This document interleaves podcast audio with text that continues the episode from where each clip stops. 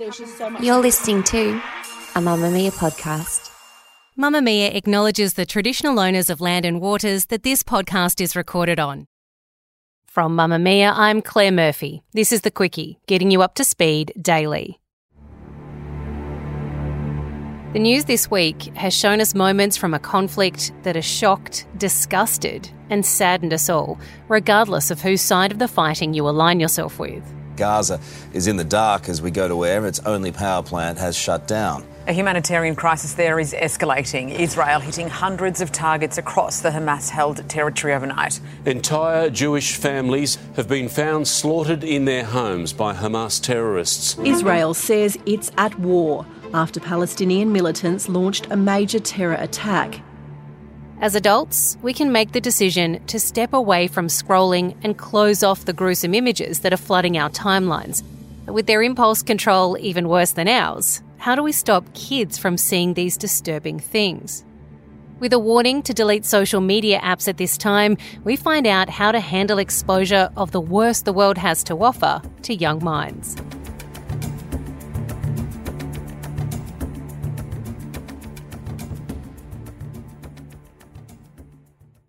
But first, news headlines for Friday, October 13.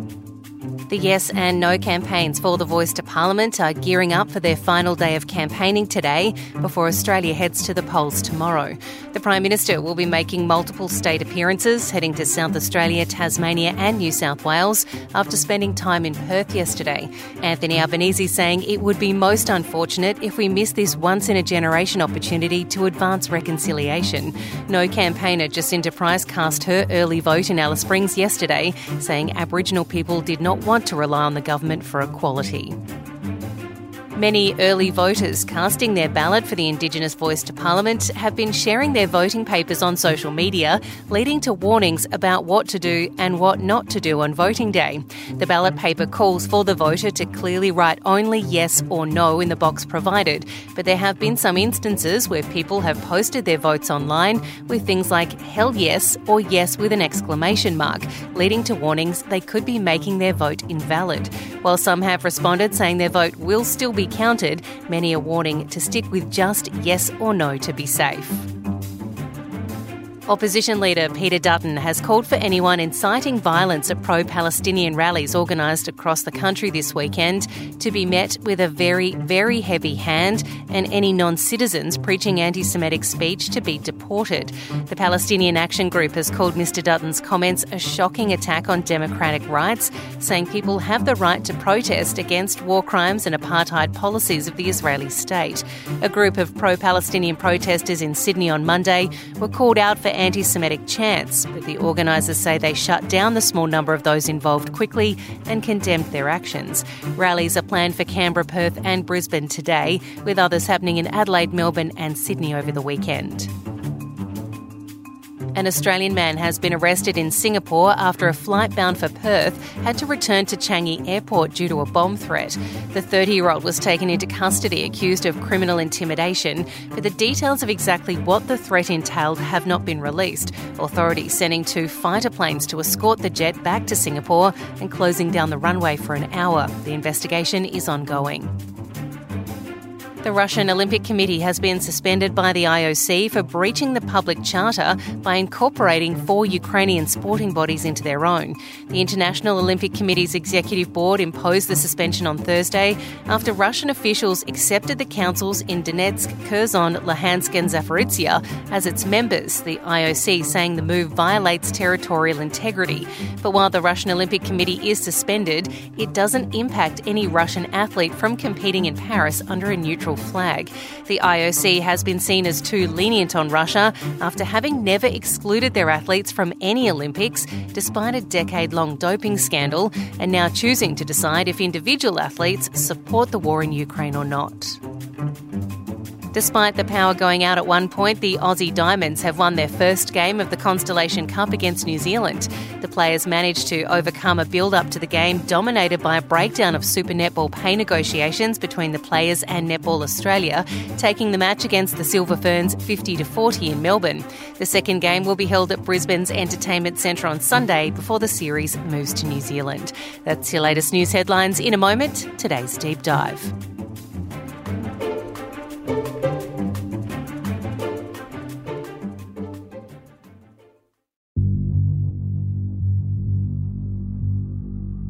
In the past six days, videos and images of mass shootings, hostages being taken and tortured, rockets falling on civilian neighbourhoods, and children trying to survive in the chaos have inundated our social media feeds in the aftermath of Hamas's attack on Israel. While some platforms have been better at censoring the content, on Elon Musk's X, hundreds of videos of militants allegedly murdering civilians in Israel have been showing up and while some are mercifully blurred out, others are not, leaving us to see the full horrific treatment, especially of women and children, at the hands of Hamas. Hashtags have sprung up so those who align themselves with this violent and shocking content can keep on following it, posting reactions to it themselves as they celebrate the deaths of hundreds, praising Hamas's actions and spouting anti Semitic speech. In return, those on the other side are celebrating pictures from a devastated Gaza Strip, where entire districts have been wiped out by Israeli airstrikes, and where little children, covered in the dust of what used to be their homes, huddle on desolate streets, waiting to see if even a single member of their family has survived.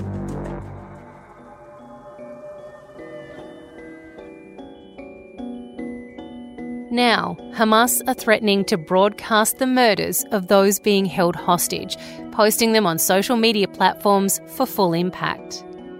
This is where the information age is at its most brutal. We no longer have to wait for the heavily regulated news reports to tell us what's happening. Completely uncensored conflict is coming straight to our phones. For some, it all becomes a bit too much, choosing to step away from it where they can.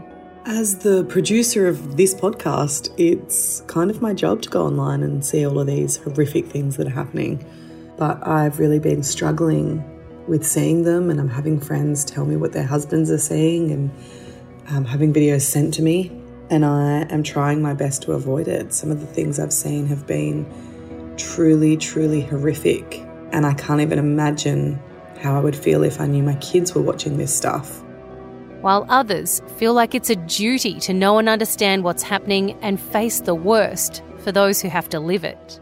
While I don't choose to absorb all of the content that's out there, I feel like it would be ignorant of me to just scroll past it and pretend that this isn't going on.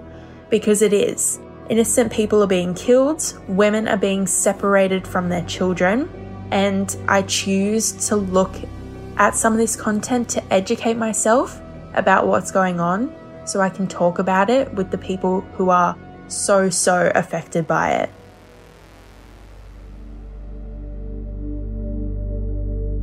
While we as adults can make these choices, for kids who have access to platforms like TikTok and Instagram, where some of this content is spreading, their impulse control being as it is, they may not be able to just put their phones aside and take a breath. Jewish schools across Australia this week sent messages home to parents advising them to be vigilant in monitoring what their children are consuming. Parents have been told to even consider deleting apps like TikTok and Instagram to avoid the potential exposure to this violent and extremist content. But whether you've sheltered them from the terrible news coming from the Middle East, kids know. It filters through from a schoolmate, an overheard news bulletin during the evening wind down, or a glance at what their parents are scrolling through. Children will get a sense that something terrible is happening, and some will want to know. So, how do you navigate this situation, and how do you explain it when they do see it and are affected? Kirra Pendergast is the founder and CEO of Safe on Social, a leading online trust and safety education and consulting provider. Kirra, Parents are being advised to delete their children's social media platforms to avoid seeing this violent content. Do you agree that that's the way to handle this? Oh, look, if they're little, I think you should be really considering that because there's a lot of kids using social media way under the recommended age guideline of 13. And half the reason that we always say 13 plus is because they're not emotionally capable of handling what they're seeing. So it's time for some really big conversations. Is there any way of, instead of deleting it, restricting accounts that they're following, or is that not enough? Will stuff still sneak through? It'll still sneak through because you don't know with these kinds of acts and what they're actually posting, how it's going to come up in the algorithm, like what it's being tagged as, like hashtags that are being used, and just that bombardment that, you know, if it happens on mass, like there has been some predictions and threats that it will be happening over the weekend in particular, you know, it might be just a really good time to take the family somewhere where they can't get an internet connection at all. I think, you know, it's for children and for adults. Like, I know I don't want to see it. I've taken huge amounts of steps to make sure that I don't see it. And I only have to see what I choose to watch here because it's extraordinarily upsetting.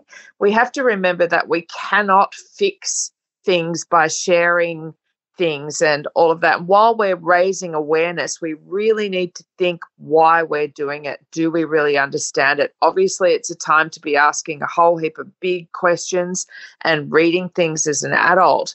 But kids don't necessarily need to see that. And just make sure you create a safe space for them that if they do, they know that they can tell you you can go through with them and say, How does that make you feel? All of those kinds of things that they know how to speak up and you report it accordingly if you need to. Kirra, how do we handle this with kids who are a little bit older? Because as we know, social media is a lifeline for a lot of kids, especially mid to late teens. They're not going to take too kindly to mum and dad coming into saying we're deleting TikTok and we're deleting Instagram. How do we handle that? Well, thankfully, at schools at the moment, most public schools at least have banned phones. So there's going to be limited viewing during the day at school if they're in a state school. And most public and private schools have got restrictions like off and away and things like that. So parents can be kind of be a little bit more comfortable that they may not be as bombarded during the day. Now, I massively underline may there, Claire. But what we really need to remember here is that they are going to slip through the cracks. If one parent puts restrictions in, not every parent's going to put restrictions in. There's a lot of kids that have got completely free rein here, and if they're not seeing it on their own devices, they're shown it by a friend. So that's why they need to be prepared to have really big conversations about what's going on, and that if they see things that make them feel uncomfortable or scare them in any way, that they speak up about it. What role do the platforms themselves have in disseminating this information? And what are governments doing, Australian government in particular, to stop things like we're hearing from Hamas who say they're going to start broadcasting the execution of hostages? We know that it's coming. Can we rely on these platforms to do something about it? No, we can't, to be brutally honest. The platforms aren't responsible for what's posted on them under a US law called the Communications Decency Act. And Section 230C, the Good Samaritans provision, it's called, is like where all the free speech laws and things like that. So certain parts of that act mean that the platforms are never responsible for what's posted on them. However, the EU have come out and threatened Meta, which is Facebook and Instagram, and given them 24 hours to explain any action that they're going to take against these kinds of videos being shared. So that's a really positive step on behalf of the European Union. And hopefully, Facebook Instagram, TikTok, the whole lot of them will respond accordingly. The Australian e-safety commissioner has similar powers. They can put an immediate halt to the dissemination of what is considered terrorist content in times of online crisis. So if they start releasing these abhorrent videos that they're threatening to do, the e-safety commissioner can step in I'm currently travelling overseas and I have not seen a statement sent out by the e-safety commissioner as yet, but I would expect something would be coming very soon. What about kids who are going to seek this out? And I say this because I probably was one of those kids who was a little bit sort of intrigued by gruesome stuff. And so they're going to hear people talking about it. They're going to hear this conversation, maybe even from this podcast, talking about restricting kids' access to it. But there's going to be kids who actively seek it out. Is there any way we can help limit the kind of violent images that they might be confronted with? Look, you could limit the timing. It's going to be very, very difficult to limit the content if it does go out en masse like they have threatened. And you have to parent up here. You have to put restrictions in place. Please, please make sure you follow the golden rules. Never allow phones in the bedroom, especially now, because if a child's laying in bed, even like a teenager, it's 17, 18, or whatever, I know it's going to be really hard to stop. But that conversation over dinner saying, hey, things are getting pretty full on out there. So, as a family, we're making a decision that we're all going to put our phones away so we can not view this as we're going to sleep because kids will sit in their bedrooms and scroll and scroll and scroll for hours through this stuff. You know, they all see it whenever anything like this explodes online, whether, you know, it is that poor man that lost his life to a shark off Sydney, to multiple things that have happened with self harmers and things in the past. There are some people that will seek it out. And so we need to make sure, again, that we have these big conversations straight up to make sure that they understand. And if they, you know, react badly or feel bad about it, that they know that they can speak up. It's going to be really hard to stop it, Claire. That's just the nature of teens. They will, in some cases, look for it. Psychologists say that the wave of awful content we're experiencing with this conflict can make children and adults feel unsafe. It can impact mental health, inhibit our ability to concentrate, to sleep, and cause emotional distress. A 2022 study published in the Environment Research and Public Health Journal found that young people watching violent armed conflict, whether that be through traditional media or social media, showed increased anxiety and sadness. They felt isolated, distressed, and have an elevated perception of risks to their own safety. Experts say parents need to keep their own emotions in check before starting a conversation with a young person about the Middle East situation find out what they already know, and correct any misinformation, keeping in mind to remain age appropriate. And for those with younger kids, keep an eye out for more tummy aches, headaches, or just not feeling themselves. It could be a sign they're not dealing with the feelings that come with seeing things like this. Assure them that while there are a lot of people hurting in that part of the world right now, they're trying to work it out, and that there is no risk to their own safety. Kirra says if you're not deleting social media platforms from your kids' phones, stay close to what they're doing while they're on them. Definitely phones and devices out of the bedroom so kids aren't seeing it in there. Making sure that you have big conversations as a family make sure that you take some time out yourself, step away from the screen, this constant bombardment of really awful things that unfortunately we can't do a whole lot about is something that we all really need to check on our own mental health and make sure we have a bit of a break, whether it's bake a cake, go for a walk in nature, put the phone down. You don't need to be attached to it 24 7 and just use it with mindfulness to protect your own mental health and that of your family.